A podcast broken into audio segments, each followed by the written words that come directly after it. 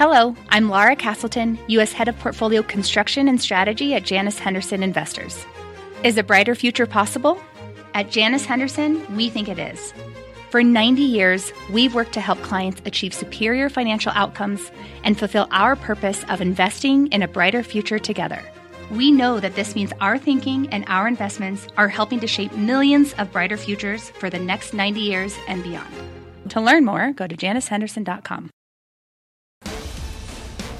Live from the NASDAQ market site overlooking New York City's Times Square, this is Fast Money. I'm Melissa Lee. Tonight's trader lineup Tim Seymour, Dan Nathan, Karen Finerman, and Jeff Mills. Tonight on Fast, we're all over the after hours action shares of Apple, Amazon, and Starbucks. All three stocks on the move right now on earnings.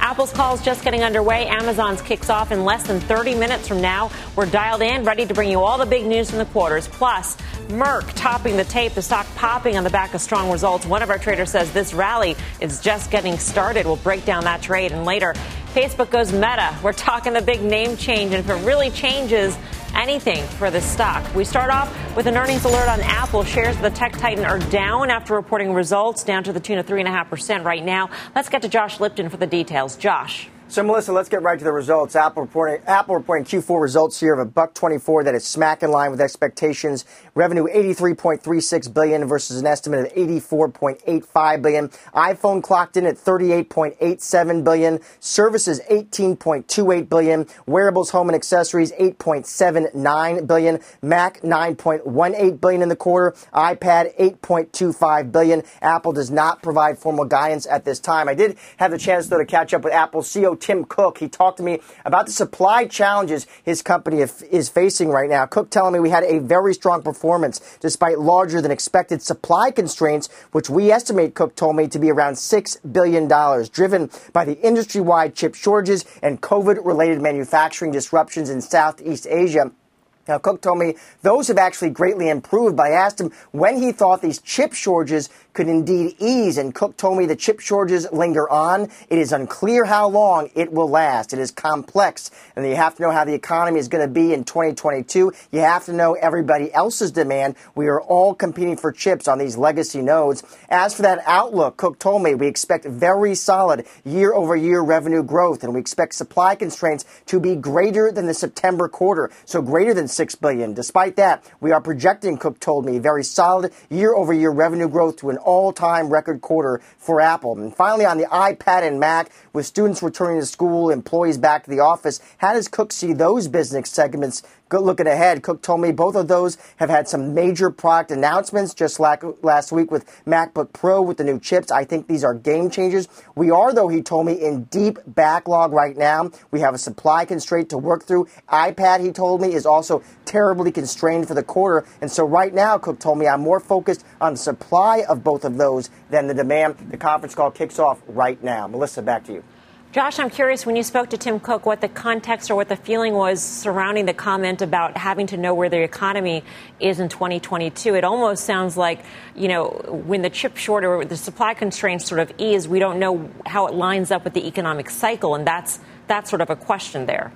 Yeah, so listen, different CEOs have been CNBC trying to gauge this bogey when they think the, the shortage could ease. We've had different timelines from different people. Cook is not willing to step into that right now. You know, I flat out asked him, when do you think this could ease? Um, is there a date out there? Is it the first half, second half? Cook simply said too many factors, in his opinion, to make really an honest, legitimate call on that, given the economy, given competitors. So we'll see, though, what he says on the call. All right, we look forward to keeping uh, you keeping us posted. Thank you, Josh. Josh Lipton. Karen Finerman, I will go to you first. How do you interpret mm-hmm. uh, Tim Cook's comments? What do you make of this quarter? I think what you made of the quarter as well will be is it a you know a sale delayed or a sale denied? That's six billion dollars because had they gotten that revenue, that would have been a huge beat. So to me, these are the kind of things that are delayed. And so I think that the stock being down here is a bit of an overaction, not a, not a ton, but so to me, I thought the quarter was good. I thought, you know, there was even, it talked about the IP, iPads beat even being uh, constrained. Uh, obviously, Macs didn't and phones didn't. So I'll be interested to see, hear more what they say about that. But I thought the quarter was fine. We, I mean, I think that it's not a shock that there's supply constraint problems here. So uh, the magnitude of the problems was bigger than I thought, but I also think it, you know, talks about it addresses demand is there absolutely. So I'm long Apple. I'm staying long Apple. If it trades down any more than it is right now to sort of maybe a 140 handle, I'll probably buy some more. The forecasting is interesting. It's sort of a fine line that he walks when he says that the, the supply constraint costs will be greater in the calendar fourth quarter, but still a solid revenue growth is expected year on year to an all time record. Tim, do you say, you know what, we are poised to be okay in the calendar fourth quarter? Do we really look through this calendar third quarter result? Well, I think you, you look through the results, and, and I, we have a massive 5G refresh cycle going on and, and also continued growth in services. You know, 25% plus on services growth year over year. Nothing to sneeze at. Very solid numbers. Uh, something that, you know, if it was two years ago, we would have done cartwheels. So we've expected this on the services side. But this is, you know, this isn't a real big surprise for Apple. Part of this is the problem is the stock came into this print at all time highs effectively. It was up 2.5% today into that print. So uh, the, the, the supply chain disruption conversation, to me, almost similar to what we got last quarter. Great execution, great performance, solid margins too. And, and, I just think this is a case where, again, Vietnam we heard about. We heard about the, the, the, camera module. We heard about some of the things that have been greater disruptions than had been expected. And yes, this was a little bit more, uh, but this is a case of a company that also, on their capital market side, what they can do in terms of capital give back uh, and where they are in this refresh cycle and their services business company deserves a premium. I, I don't think you run far. Yeah. Jeff? Yeah, you know, I think you have to have a little bit of imagination when thinking about a company like this. And lots of companies who are dealing with these supply chain issues. I don't think this is going to go away anytime soon, but I, I think this is sort of a quarter that's not going to be a catalyst in one direction or another. Morgan Stanley put out a note, I think it was a week or so ago, and they basically said, look, looking out to 2022, you're going to see strong growth, and Apple's probably in an advantage from a, a supply standpoint because they get preferential treatment given their size. Um, so I think that's a positive looking forward for them. But this quarter, probably isn't going to settle the debate in terms of whether they're going to return to the type of growth that investors expect. I think you know, it's not going to be the type of quarter where the stock gets punished. It was up 2.5% today, so probably giving back maybe a percent of that on net uh, in the after hours. And we all mentioned it. Look, this is a can't keep up with demand story, so I think you know, on the positive side, investors are going to give Apple the benefit of the doubt. It's not going to it's not going to push the stock higher, but they're probably not going to get punished uh, significantly. You look out into next year, you have 400 million iPhones that are more than three years old. Tim mentioned it, you know, wearables, only 13% of iPhone owners have a watch. So these are the areas that are ultimately going to catalyze growth going forward. It just might take some time. This stock is about 10 bucks away from its all-time high, Dan Nathan. So what are we really pricing in here as we look to 2022 and see the uncertainty surrounding supply chain at 147 a share? Yeah, it's not a great setup, in my opinion. I mean, listen, I don't think there was anything horrible about the quarter, and I think it re- reminds me. of Remember, John Chambers, the former CEO of Cisco, used to say the things that they could control, they controlled well. Well, they they, they do that. They're doing this right now, and we we've come to expect that um, from Tim Cook. But here's the problem, and Tim mentioned this: the stock is up 10% into the print. It has underperformed the Nasdaq. The Nasdaq's up 20%. It's up 15% of the year now. Obviously, less than that, and I think the implied guide down sequence sequentially is something that will become a focus here. The stock is trading 27 times. They've already had the re rating, the benefit of that gross margin bump that we've seen in the last two years from a high, you know, 38% or something to 41%. It's also really important to remember when they miss iPhone sales, and I don't believe this is a 5G upgrade cycle. Have you guys checked out the advertising for the 13 Pro? It really is all about that camera. So to me, I don't see that super cycle happening. I don't think that's been going on.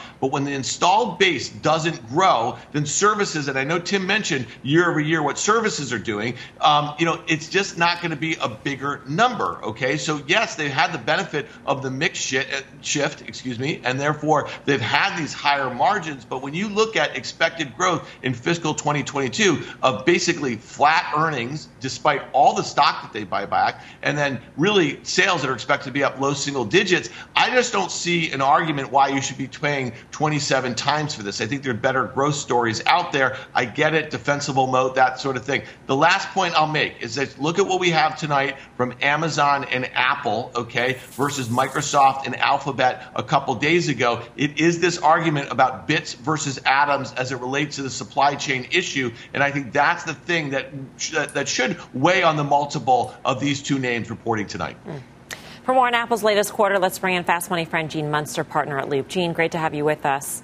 Um, you just you just look through it to next year and think you know things are going to get better, and they're eventually going to make every single sale that had been delayed uh, that we've seen so far. For the most part, I think that's accurate. They're going to capture this supply constraint. The way I would like to think of it is 2021 supply pain is 2022 sales gains. And we need to peel back some of the layers here. And if I can uh, briefly do that and use Josh's uh, reporting as uh, my framework for this, I think it, it was incredibly in, insightful, his conversation with Tim Cook. And if we apply those comments, I won't go through them line item by line item, but essentially they would have beat by a little bit for the September quarter they would have guided December, if not for this, uh, to about 124 billion in revenue. The street was at 118 billion. That uh, I'm using a solid revenue growth number of five percent as as my benchmark there, and so that gets to a 12 percent year-over-year growth number off some very difficult comps. And so I want to uh, kind of fast forward. We can get our heads. I can get my head wrapped around the numbers pretty easily in the near term and kind of miss the bigger picture here. But we have a very difficult uh, comp in December, like much more difficult than meets the eye. This is they're comping against the iPhone uh, shift in timing a year ago. Uh, that is their you know 50 60 percent of their revenue, and yet still they're going to have uh, let's call it five percent growth with an increasing supply chain. And what the the you put all this together, the company is growing, call it 10 uh, percent plus, 10 12 percent plus. Dan said it right. Most people think next year could be flat-ish. I think street revenues for like up four percent. But if we take uh, anything away from the results here, is that uh, this company something bigger is going on here, and I've been a long time. Um, long time positive on what Apple, uh, what their trajectory is, but I think mm-hmm. this accelerating digital transformation is significant. It's going to impact all of 2022 and beyond. And I think we're going to, uh, Apple will ultimately, we will be surprised by what their revenue growth is next year. I think it's going to be closer to 10% than 4%. Um, Gene, there had been some belief that there would be a lower cost iPhone unveiled in the early part of 2022, and I'm wondering for you know every iPhone that is delayed in terms of a sale, a 13 that's delayed in 21, could that be down converted to a low cost phone and therefore impact margins and, and mix? What we've seen in the past is when they have uh, kind of tweaked around the ASPs, and typically they do that by taking old iPhones and discounting them, keeping them on on on sale. And what we see is a continued gravitation higher in terms of the ASPs. And so I think that if they do come out with a new form of an SE, I don't know if that's going to happen or not, but if they do, to me, it feels more like expanding the market. You know, to say that we're dependent on these devices is an understatement, and I think that people recognize that when they're when they're paying up for these products. And so, I don't see uh, uh, a, kind of, I guess, dollars for dimes uh, handoff if they do come out with a lower price phone. All right, Gene, great to get your insights. Thank you. Gene Munster of Thank Loup. Uh, Apple shares down 3.6%, 13 minutes into this call. Let's get to Amazon right now. Shares are sharply lower as well after reporting their results. The company's call kicks off in about uh, 17 minutes' time. Debo has been digging in on the numbers. Deirdre. Melissa, Amazon shares, they're now nearly negative on the year given this after hour slump, weighing on the results this quarter, the labor shortage and supply chain disruptions. The company not expecting those headwinds to ease anytime soon either. CFO Brian Olsavsky telling me that he is expecting $4 billion in labor and disruption costs in the fourth quarter, and that's doubling from 2 billion in the third quarter. Amazon now has to go out and hire an additional 250,000 workers globally over the next few months for the busy holiday season.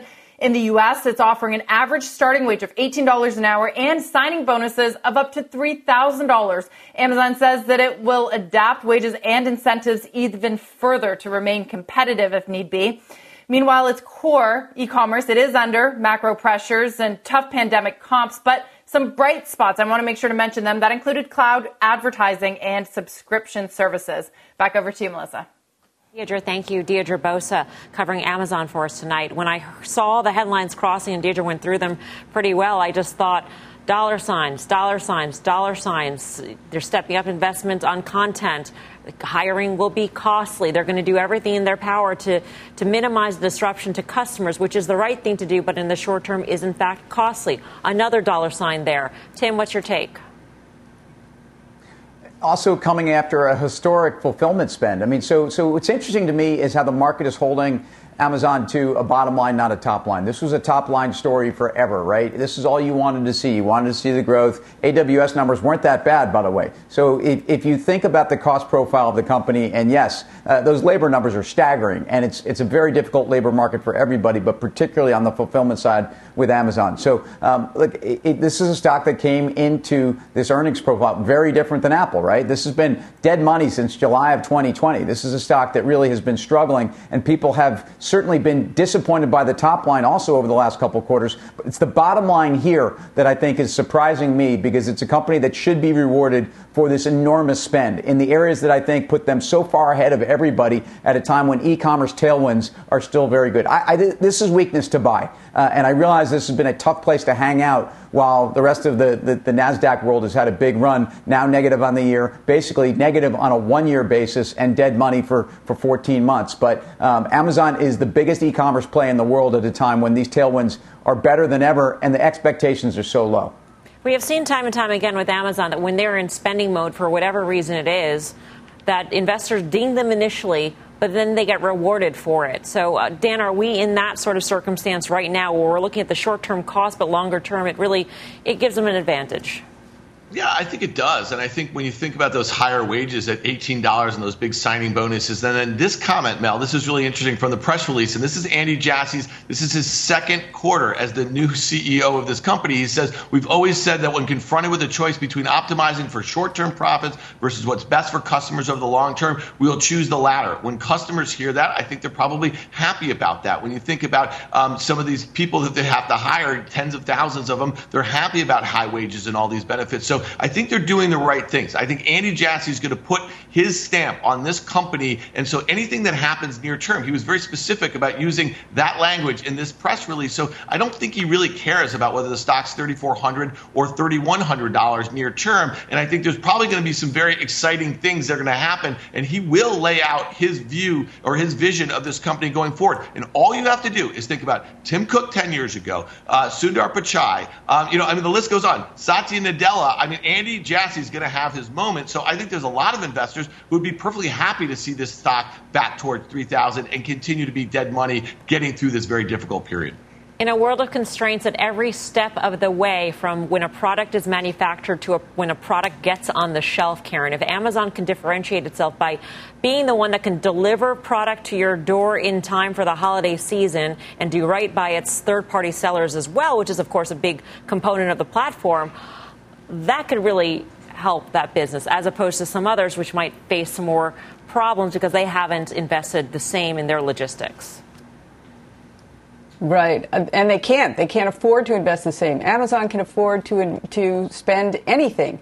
You know, I agree with. I think just about every single word that Dan said, including what he thought was the most important thing from the from the release. I think that is the most important thing. I agree. He's not worried about this quarter. I think, you know, the, the, the, guide was a little light on the top line, but they've done that before, guided low. Um, the range is a $10 billion range, which I guess for them is not a lot of money, but for others it would be. So, uh, you know, I'm not overly concerned here. I think we've seen this cycle again, as you said spend, spend, spend, and then they harvest. And we have to think are they good stewards of capital? I think the answer is pretty clearly yes, they are. So I'm inclined to give them the benefit of the doubt. The one thing, though, that's sort of interesting to me, I did see some chatter about it. Oh, maybe this is the end of the pandemic. Um, maybe a little bit. It's interesting that neither Walmart nor Target were trading down on this. So I don't know if people view this as a just a idiosyncratic to Amazon. I, I don't know, but I don't think the story is drastically different here. So I, am long, um, definitely staying long, and I'll look for a place to add. So, Jeff, what's your take? I mean, as Tim had pointed out, this has basically been dead money, and especially compared to its uh, big cap tech peers. Um, it's been pretty much flat the whole entire year. So, why this, why this reaction in the stock, do you think? Well, it's interesting. I went back and looked at some of the previous quarters, and the stock falls 50% of the time, even when they beat earnings. So to see the stock move when they miss, maybe shouldn't be terribly surprising to investors just given that history. And I think we've hit on all of the really key points. And I think in terms of the investment cycle, have to realize too, and Tim mentioned this, they're doing a lot of investing in physical infrastructure, right? The, the last investment cycle was really AWS. I think it was easier for investors to visualize the payout there. So I think there's more skepticism and, and at least a, a, a patience that is needed from investors to actually see that payoff. But Karen said it. I think Amazon has earned the benefit of the doubt as, as a capital allocator. So I think weakness here can be bought. If you look at the, the valuation history, uh, price to cash flow, kind of at the low end there, I think three times forward price to sales is reasonable. And I do think the point about the holiday season is important. You know, they are the most popular website for shopping during the holiday season, and they've invested heavily to prepare for this. So that does give them a big advantage, and I think the supply crunch may even help them take market share over the next quarter or so. All right, we are just getting started on this very busy night of earnings. Up next, we're all over the after hours action and shares of Starbucks. The stock is under pressure on the back of its results. A call is now underway. We'll bring you the trade straight ahead. Plus, going meta. We will debate what's really in the name as Facebook announces a big makeover. Stay with us. Fast Money's back in two. You seek the key, but first, you must learn the ways of precision, craft, and performance with Acura's all electric ZDX. With a premium Bang & Olufsen sound system up to a 313 mile range and a Type S variant with an estimated 500 horsepower, the ZDX is their most powerful SUV yet. Unlock the energy when you visit Acura.com to order yours today.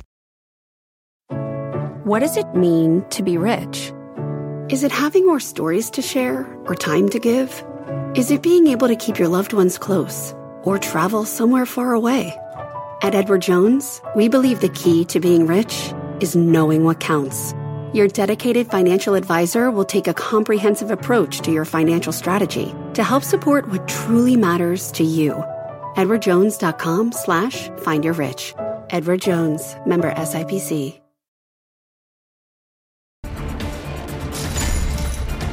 Welcome back to Fast Money. Shares of Starbucks lower after its earnings report. The company's call is now underway. Kate Rogers has been listening in. She's got the details. Hey, Kate.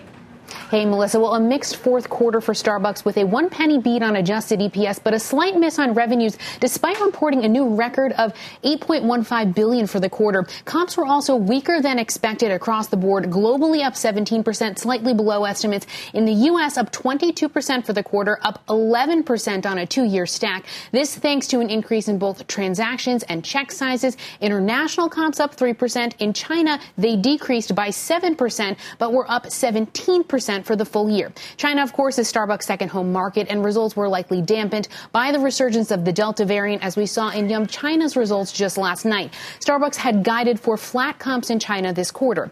Digital sales, U.S. rewards members at 24.8 million. That is up 28% year over year. As you said, the call is underway now. CEO Kevin Johnson sounding upbeat about the quarter and also momentum for 2022, touting these results in the face of what he called, quote, never ending business and consumer headwinds. He mentioned supply chain conditions have improved and comp momentum has sustained in the fall thanks to its beverage lineup. Also in focus, of course, labor challenges. Starbucks announcing just yesterday its plans to hike pay for workers by summer 2022. Average pay will be nearly $17 an hour based on market and tenure. The stock is lower today and up about 3% year to date. Back over to you. All right, Kate. Thanks, Kate Rogers. Tim, what'd you make of the quarter? Look, I, I, love the fact that on a two-year stack it's up 11% in the U.S. And think about the two years they've gone through. Right? You know, I'm not that worried about the China down 9% when I think of the China growth. Their numbers in China aren't going to be falling. Um, this is this is a, this is a COVID headwind. Um, this is a company, and again, look at the share price. You're down 11, 12% off the 52-week high. Um, all of this is stuff that I think is well priced in on supply chain and on labor. The labor is the side of this that makes you worry a little bit about the gross margins. The loyalty program is extraordinary. Again, 25 million up another 28%. This has been a major driver for the valuation, and it should be. Um, higher check sizes, et cetera. So look, I've been a long-term holder here. We've had these moments. This is not a big moment. And again, all of this stuff. You can't tell me there's one thing you just heard that wasn't in the price, in my view. All right. Um, wages are going to go higher. Karen, I mean, talking about margins, all of the input costs that Starbucks has have gone up, whether it be energy costs or food mm-hmm. costs or dairy costs, whatever it is, higher. Um, so, what's your mm-hmm. take on this at a multiple of about 30 times forward? Right. Well, it deserves a premium multiple, and it certainly has one. Um, I have a position. I'm kind of lukewarm on it here. I think it was you know, the China was, was disappointing but explainable by COVID. Of course, I think I saw they said 80% of their stores were impacted by COVID in mid-August, so that seems to be improving in September. But I'm also concerned about China, even outside of COVID, just, you know, what's happening in the economy in China. And um, I, I still think there's sort of, you know, pressure on consumers there. So that makes me a little bit wary. They, they did sort of realign some of their sales. Um, it, it, doesn't make a big deal, but they put the um, Latin America into the Americas or into international. Um, I, it deserves a premium. It's got a premium. I'm kind of lukewarm on it. I would look to actually sell this in favor of something else. I'm not sure what yet. Um, it's fine. Fine's I, I not good enough the China consumer um, question mark is, is sort of a big one, Jeff. I mean, if you think about household wealth in China, it's tied very closely to real estate as well as the stock market, two markets that have gotten hammered uh, this year for various reasons. Yeah, I don't think either of those things are likely to get a whole lot better. And if I look at the chart, for example, I mean, it's holding the 200 day, at least it was but it's certainly broken that uptrend from last year. The P's come way down, but as we've said, still expensive. So you're hearing a lot of the same things. You know, cost of sales up, margin pressure, some comps light. But I actually think the risk reward, and I sort of agree with Karen here, the risk reward isn't bad. You should see support around 110. Uh, and that's right where it's trading in the after hours. When you think about the China story, you know, I think it's been punished for that already. And I think we've talked about it on the show before, but you're talking about 70% plus U.S. revenue exposure. So, in a lot of ways, it is a U.S. story. Not that China is not important, but uh, the U.S. may be more so. You're seeing average selling price grow at a nice clip there. So, it's still a good company, obviously a tremendous brand, but I would, I would focus on this current 110 level. I think if you break that in any significant way, I'd look to buy more, but not until you get to around 100, which is that pre COVID high. All right, we've got a lot more here ahead on Fast Money. Here's what's coming up next. The consumer heading for an oil slick? Not just yet. Our next guest lays out where you can find value as oil prices climb. Plus, Facebook going meta. Literally. The name change that has everyone talking.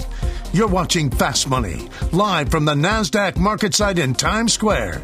We're back right after this.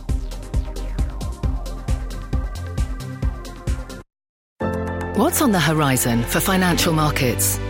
At PGIM, it's a question that over 1,400 investment professionals relentlessly research in pursuit of your long term goals.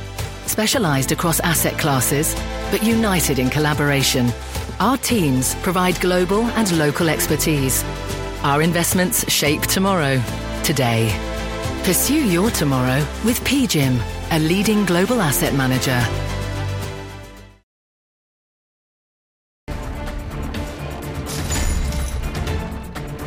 Welcome back to Fast Money. Take a look at some of these big moves in the after hour session. U.S. Steel jumping more than 7% on earnings. Gilead lower by about 2%. Western Digital down by more than 10%. Take a look at our chart of the day. Short end of the yield curve. That caught our attention today. Ripping higher. You are looking at the 32 year Treasury spread. It is now the flattest it has been all year. So, Tim, what does this tell you? And that's pretty incredible, especially when you think about we had that peak in yields in really March, and we've been seeing some compression, although the yield curve had steepened out um, somewhat recently. But look, in, in, the last three weeks, first of all, you've seen the short end of the curve. You've seen the two-year move some around 20 bips. Intraday today, I think, got up near 57, closed actually below 50. But look, the flattening of the yield curve again, 2s 10s or 2s 30s is the chart you're showing here. This is the dramatic reassessment of where interest rates are going. Again, we talk about this all the time. The Fed seemingly can control the short end of the curve, and it's the long end that you worry about, and also certainly as a, a barometer for inflation. But this is telling you where clearly the dot plots are moving without the Fed. And, and, I think you know, ultimately we've seen central banks, we've talked about them in the last couple of days, whether it's the Bank of Canada or the Bank of New Zealand or the, or the, the Brazilian central bank this morning, um, hiking rates and other banks around the world beating the Fed to it. I think the, the dynamics, everything that we've heard in these conference calls around systemic inflation, but labor market service inflation tells you why the short end is moving. Uh, obviously, we talk about the sensitivity to banks. Uh, it's something I think investors need to be watching.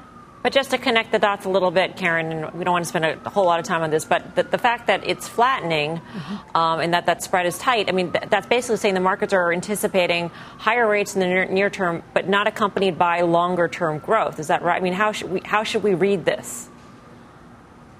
I think that's right. Or higher rates in the near term because of inflation and maybe inflation abating after that. But I think your your guess of about of it being growth is probably right. So, but I don't think banks are have a you know they're set up to be long the two year and and you know long twos and short thirties. I don't think that's how they're set up. But the market perceives them to be that, and so they will trade that way.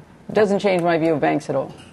All right, let's uh, take a look at oil today as well, holding above 82 bucks a barrel near a seven-year high. And if you think the oil price spike is shaking investors, our next, next guest says think again. Chris Verrone of Strategas is here to lay it all out. He was just ranked the number two technical analyst on Wall Street by institutional investors. So literally in the pantheon of analysts. Chris, what are you looking at? Thanks, Melissa. Well, listen, I think certainly crude 60 bucks to 85 bucks over the last two months. I mean, 40% move in crude. I think tangential to that, it's only natural to ask what impact does that have on consumer stocks here? And that's the question we're getting from clients every day. It's what level crude or what level oil does it really start to weigh on some of these names? Now, I actually don't think that's the best question to ask. I think what we want to do is look how the market is interpreting higher oil. So I brought along some charts to try to do that. And I think the first one is a really important look here. This is the relationship between discretionary versus staples. And we equally weight this. So this is not Amazon versus Walmart. This is the average discretionary name relative to the average consumer staple this actually has continued to work higher. So despite crude at 85, despite oil at big, you really have not seen the market get more defensive in the type of consumer stocks that are working. So this is going to be a really important guide for us. Um, so far, this is saying the consumer can handle $85 crude. So we don't know what level oil is the problem. I think this relationship will will help answer that question over time. So far, so good there. Now, what names can we actually buy against this backdrop? We brought along uh, four that we like here. The first in the travel space, this is Marriott. Um, looking at here over the last five years, this 155 to 160 level has been major, major resistance uh, really over the last number of years. Stock trades 160 today. I think it punches through here. It gives you a near term target of you know, somewhere in the 190 level. I think that's achievable. You know, what's really interesting about Marriott, there's 23 analysts that cover it. There's only seven buys. So I think as the stock breaks out here, you'll have to see the sell side upgrade it. Um, Best Buy is another chart that we like here. It's been in the range for 12 months, frankly. It's been stuck in this 100 to 120 range. It's at the top end of the range. I do think it'll break out here. And just look how the relative performance there has turned. So we're beginning to see a name like this. While it hasn't broken out yet, it is starting to outperform the market. We think that precedes uh, it breaking out. Uh, RL uh, is another name that we like here the Ralph chart, uh, chart it bottomed uh, near 100 in July. It retested that in September. It held. We think it turns back up here. The stock trades 125 today. I think it's on its way to 140. Those were the highs back in the first quarter. And then lastly, uh, we would be remiss if we didn't talk about really our favorite name and our favorite group uh, in the whole sector is the autos. This is Ford. I know up a lot today. Um, that $18 level going back about 10 years has been a major, major hurdle.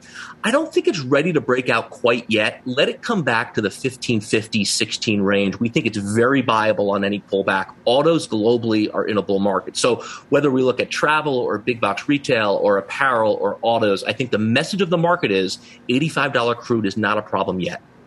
Chris, always great to see you. Thank you. Thank you. Chris Verrone, Strategas, Trader's Choice. Dan, do you like any of these picks? Do you say poo poo to them? What's your take? No, I like a lot of them, and, and congrats to him on that II ranking. Uh, he's a stud. Um, listen, I agree on the uh, on the Ford. It's going to take a little time, maybe a little back and fill, but there's going to be an epic breakout coming in the not so distant future. Get a little of that Tesla EV pixie dust uh, valuation on what they're doing. Um, that makes sense to me, and I also like that Marriott one. That looks really good, especially if we have this pandemic in the rearview mirror anytime soon. Same to you, Jeff. Which one do you like? I like the. I, I want to stay in the higher end retail space. You know, we talked about this a little bit, I think, a couple of weeks ago. And in terms of energy, I don't think it's catastrophic for the consumer, but it certainly hurts the lower end. You talk about 4% of overall consumer spending, 6% for the lower end, and I think there, there's some skew there because the higher end is spending on, on more cars and larger homes. So I think the impact of price change is going to hit that lower end more. I think around $4 uh, a gallon in gasoline. We're not there yet, but moving in that direction. So we talked about Amex earnings, you know, good spending volumes, good loan balances, but is that more an indication of the higher end consumer? I think maybe. So when you think about general retail, Gap, Urban, Kohl's, these are all stocks that have gotten killed. They're, they're cheap now, but I'd still stay away in favor of some of the higher end retail names. All right, coming up, Facebook's facelift, the social media giant changing its corporate name to Meta as it expands into the virtual metaverse. The details next. Plus, Merck moving higher on the back of a strong earnings beat. The stock jumping more than 6% today. The traders are digging in on that one next. Do not go anywhere. Fast Money's back right after this. Welcome back to Fast Money. Facebook is escaping reality. CEO Mark Zuckerberg announcing today the company's new corporate name will be Meta. The social media giant will begin trading under the ticker MVRS, like Metaverse. In December, the name change comes amid recent criticism of the company's apps. The stock got a 4, 3% bump on the news, uh, but did pull back into the close, finishing the day virtually flat. Karen, does this make any difference at all to you?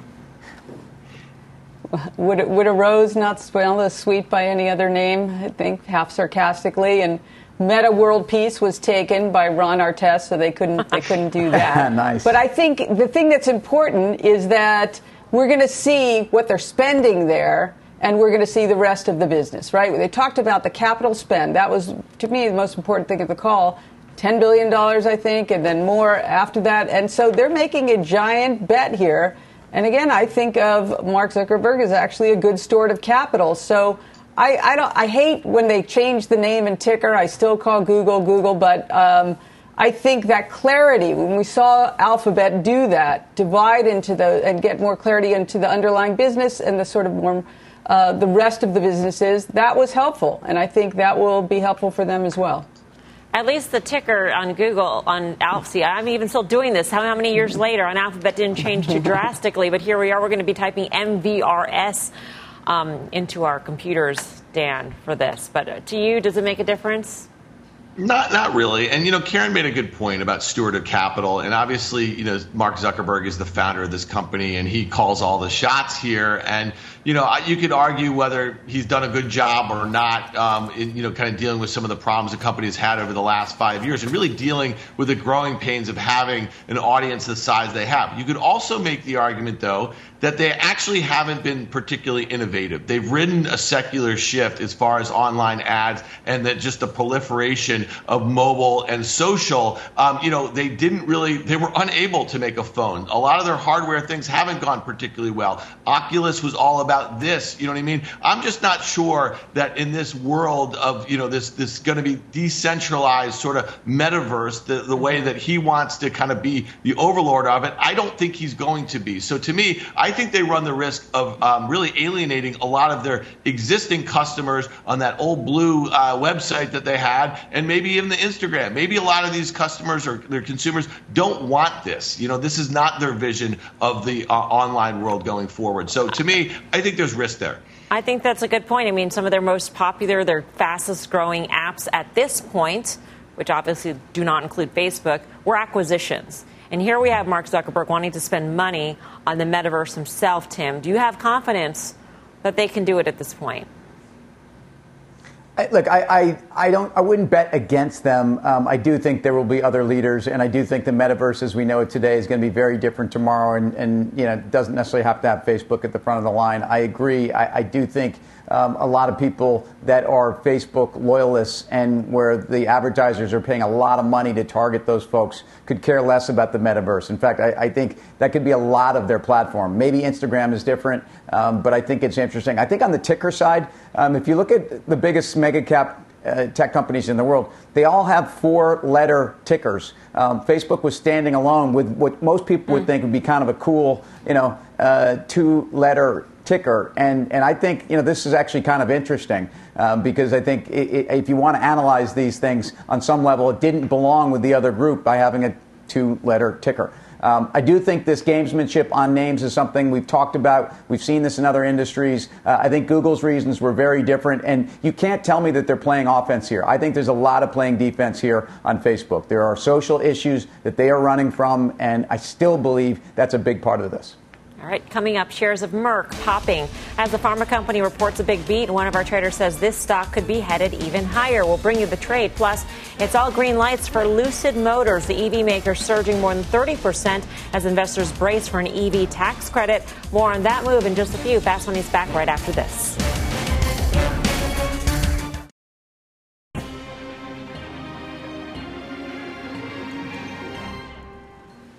Welcome back to Fast Money. Check out shares of Merck getting a healthy boost today, hitting their highest level since January 2020. The company posting a blowout quarter with strong sales of vaccines and cancer drugs.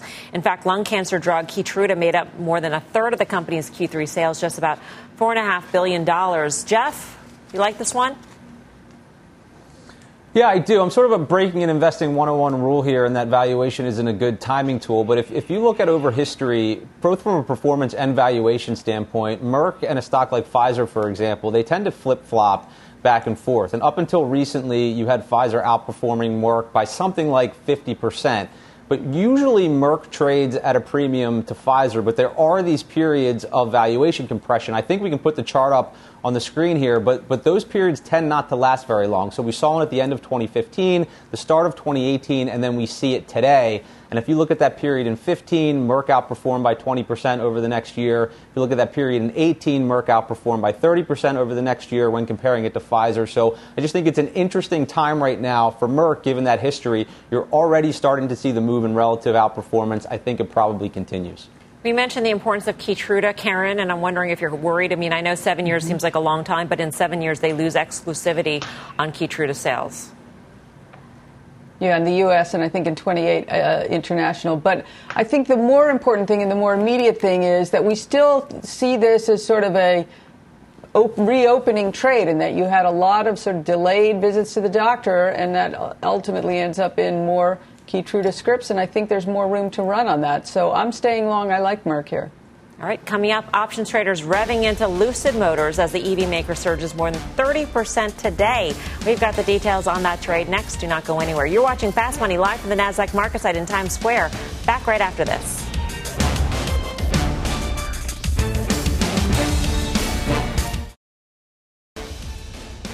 Welcome back. Here's a sneak peek at the Cramer Cam. Jim is talking to the CEO of Salesforce. Catch a full exclusive interview at the top of the hour on Mad Money. And do not forget, you can have Cramer delivered right to your inbox at the CNBC Investing Club. Point your phone at the QR code on the side of the screen and sign up. Well, shares of Lucid Motors flooring it today. The stock roaring nearly 30% as an EV tax credit survives President Biden's Build Back Better plan. Lucid was also the single most active ticker in the options market today, beating out the likes of Tesla, Apple, and Ford. Mike Khouw joins us now with a deeper dive into this action. Mike. Yeah, so Lucid traded more than 11 times the average daily options volume, nearly 2.5 million contracts, one of the busiest days in any stock that we've actually ever seen. The most active options were weekly call options. Most of those expire tomorrow, but ones that expire next week also were very busy. The November 5th 35 strike calls were among those. Over 48,000 of those traded for an average price of about $2.85 a contract.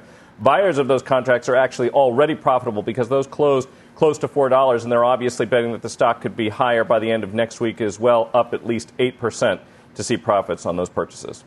Yeah. Um, Dan, do you think the EV tax credit makes a difference in the EV trade? Yeah, but it doesn't make any sense that this has a $57 billion market cap. They basically have no revenue. And Ford, which we just talked about, you know, a company that's going to do $135 billion in revenue and really has a, a, a roadmap to getting to like all EVs, has a $67 billion market cap. Makes no sense here. So to me, you know, have at it, trade the options, have fun at it. Um, just understand it feels like a bit of like a casino at this moment. Ding, ding, ding. First, have at it in the show. Glad we hit it. Um, thank you, Mike Khouw. For more options action, be sure to tune into the full show. That's tomorrow, 5.30 p.m. Eastern Time. Up next, final trades.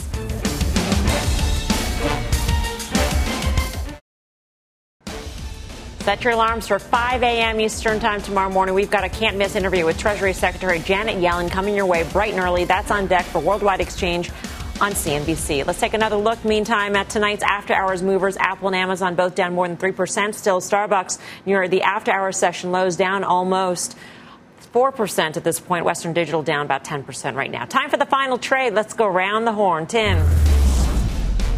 Yeah, we heard about supply chain tonight. I heard about supply chain easing, and Nike's a name we heard about three weeks ago. I, I think the story's getting better there. Nike's rallying.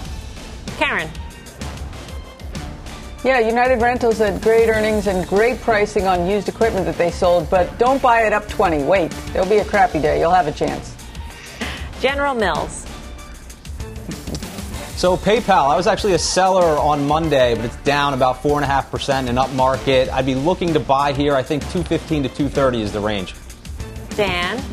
Yeah, over the last year and a half, you buy the post earnings weakness in Twitter. It works out well, almost there near 50. All right. Thank you all for watching Fast. See you back here tomorrow at 5. Mad Money starts right now.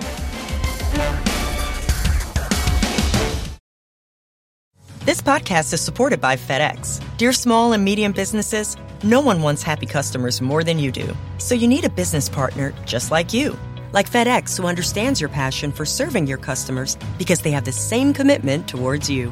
That's why FedEx offers you picture proof of delivery, packageless and paperless returns, as well as weekend home delivery to 98% of the U.S. on Saturday and 50% on Sunday. See the FedEx service guide for delivery information. What's more, FedEx Ground is faster to more locations than UPS Ground. Trust FedEx for timely deliveries. See what FedEx can do for your business. Absolutely, positively FedEx.